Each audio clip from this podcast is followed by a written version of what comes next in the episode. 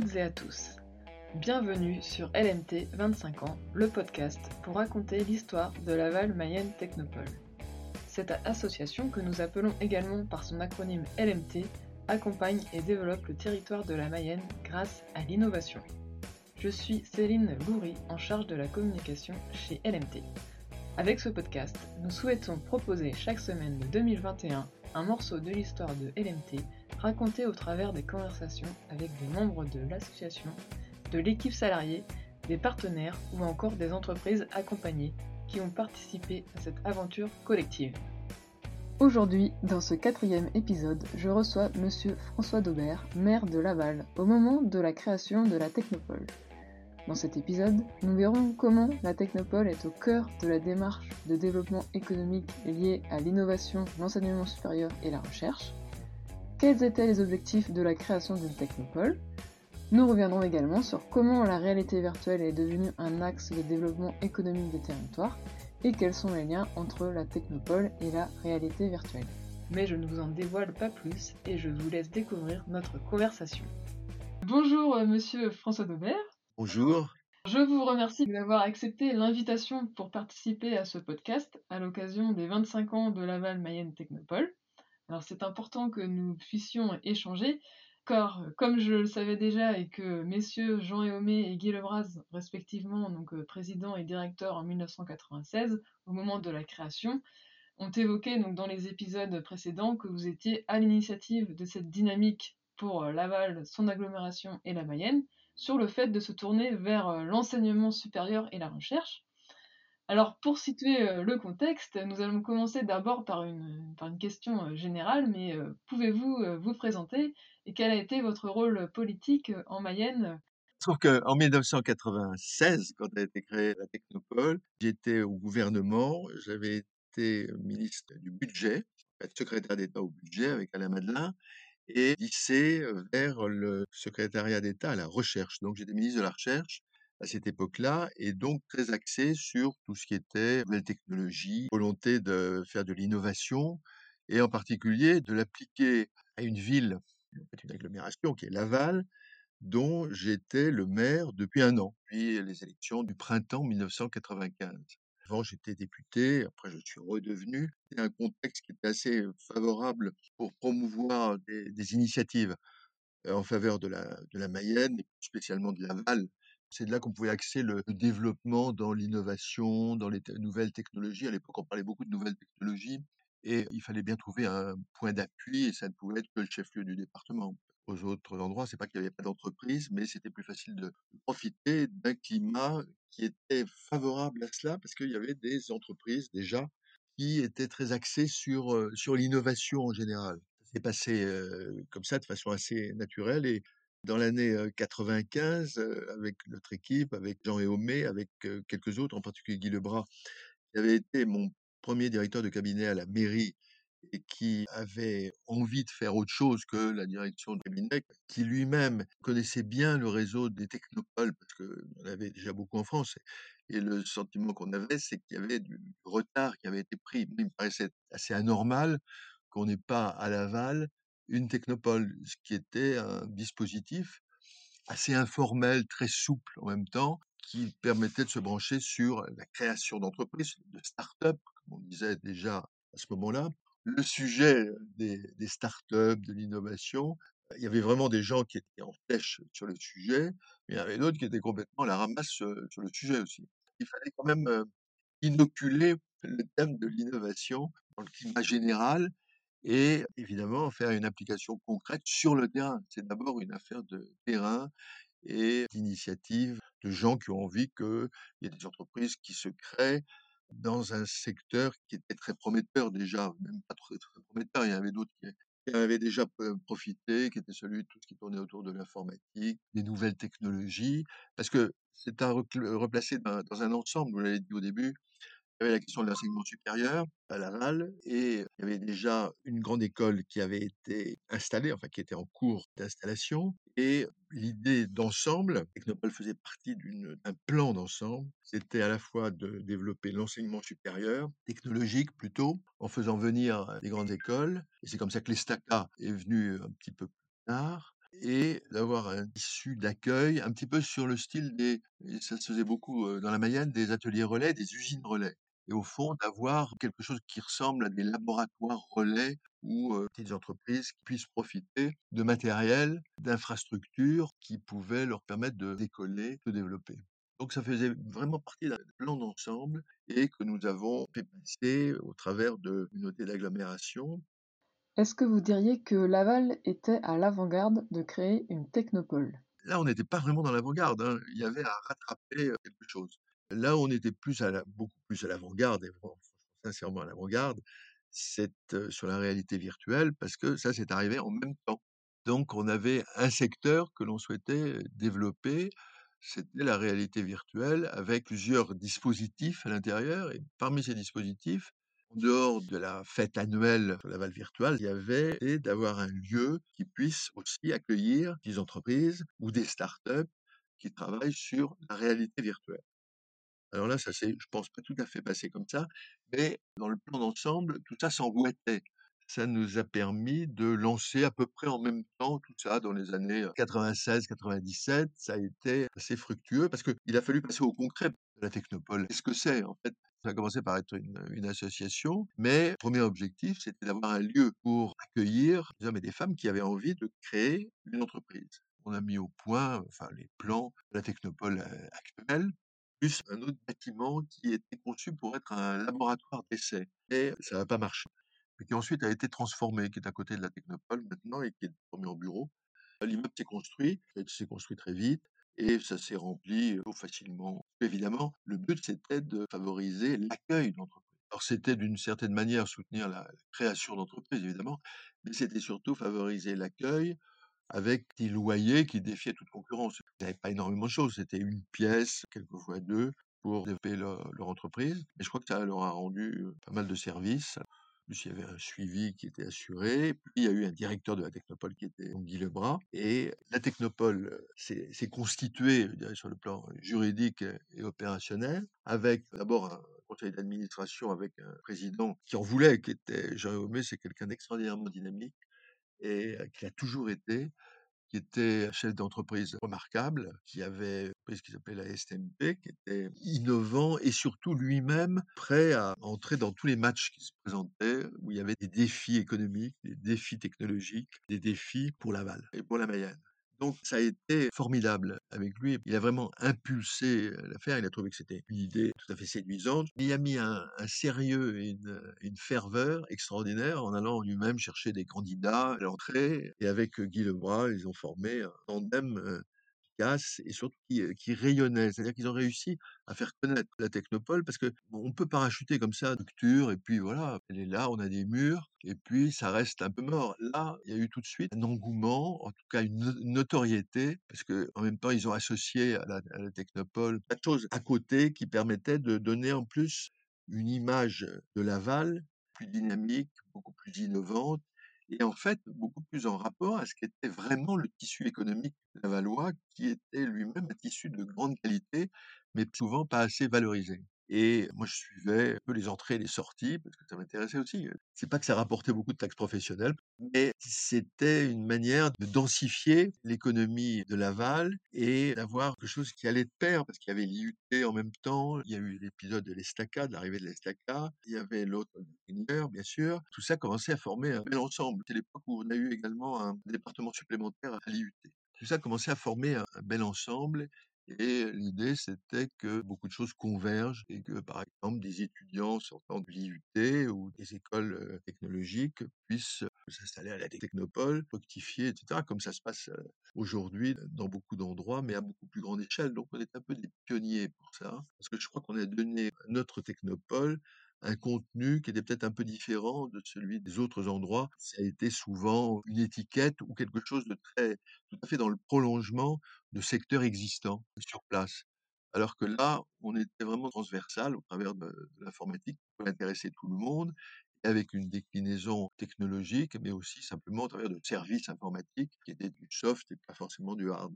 D'ailleurs, Guy Lebras avait dit que vous aviez contribué à faire ce que des entreprises s'implantent. Vous avez rencontré des entreprises, hein, c'est ça, qui se sont implantées ensuite dans la pépinière? Alors, il y en a qui se sont implantés. C'est vrai que Dès que je voyais quelqu'un, je disais: «Mais là, a une technopole, formidable». Ah, j'a j'avais gardé le contact avec les gens qui étaient dans la recherche, dans la technologie, dans la recherche appliquée. Je croyais beaucoup des initiatives, venant du monde de la recherche et de chercheurs qui, au fond, se mettent à leur compte, utilisent les brevets qu'ils ont déposés et heu, montent une entreprise, autour de ça. C'est un peu le but aussi d'accueillir ce genre de profil, sur, sur les technopoles. Mais une fois que c'était lancé, ça a plutôt bien fonctionné. C'était assez bien vu à Laval, dans les milieux politiques, économiques. Il y avait quelques-uns qui regardaient ça avec des yeux ronds, mais bon, ça paraissait un petit peu comme complémentaire, comme c'était d'abord identifié par un lieu, comme, pas une usine relais, mais vous voyez, quelque chose comme un des bureaux relais. Et là, le terme technopole, heu, finalement donnait une signature d'innovation qui était, heu, évidemment très importante.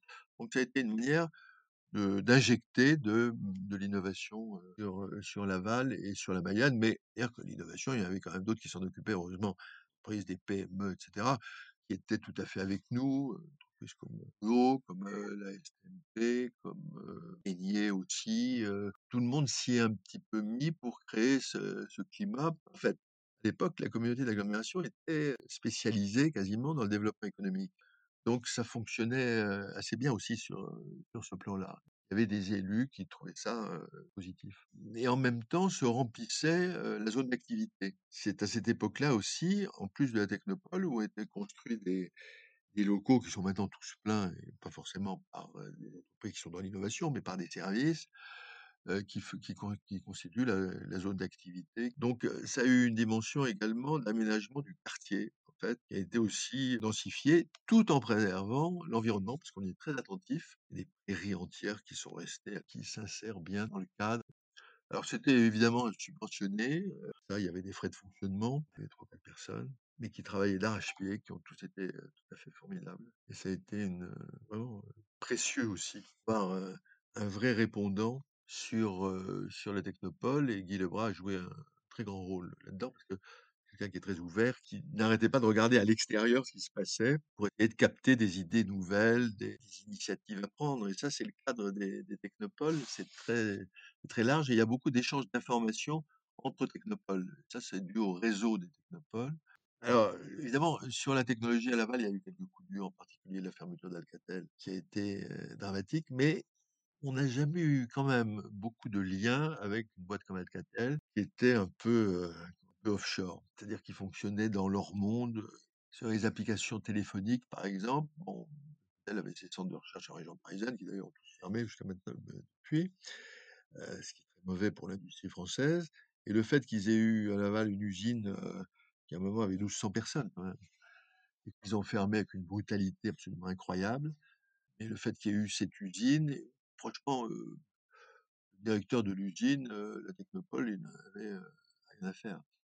Donc c'est vraiment le tissu des PME, PMI, heu, vraiment lavalloises, qui ont cru que ces dispositifs d'innovation, de technologie pour, heu, densifier le et le tissu, économique local. Alors, on avait des ambitions très fortes en matière de création d'emplois à travers de la technopole, mais enfin en même temps raisonnables. On savait bien que, commençant avec des start-up, avec le taux d'échec qu'il y avait sur les start-up, c'était des des graines que l'on semait, mais ça ça serait pas non plus, là pour, remplacer l'emploi de telle usine qui serait amenée à fermer. J'ai jamais imaginé qu'il y aurait autant d'emplois créés par la technopole que de gens licenciés par, par Alcatel, par exemple.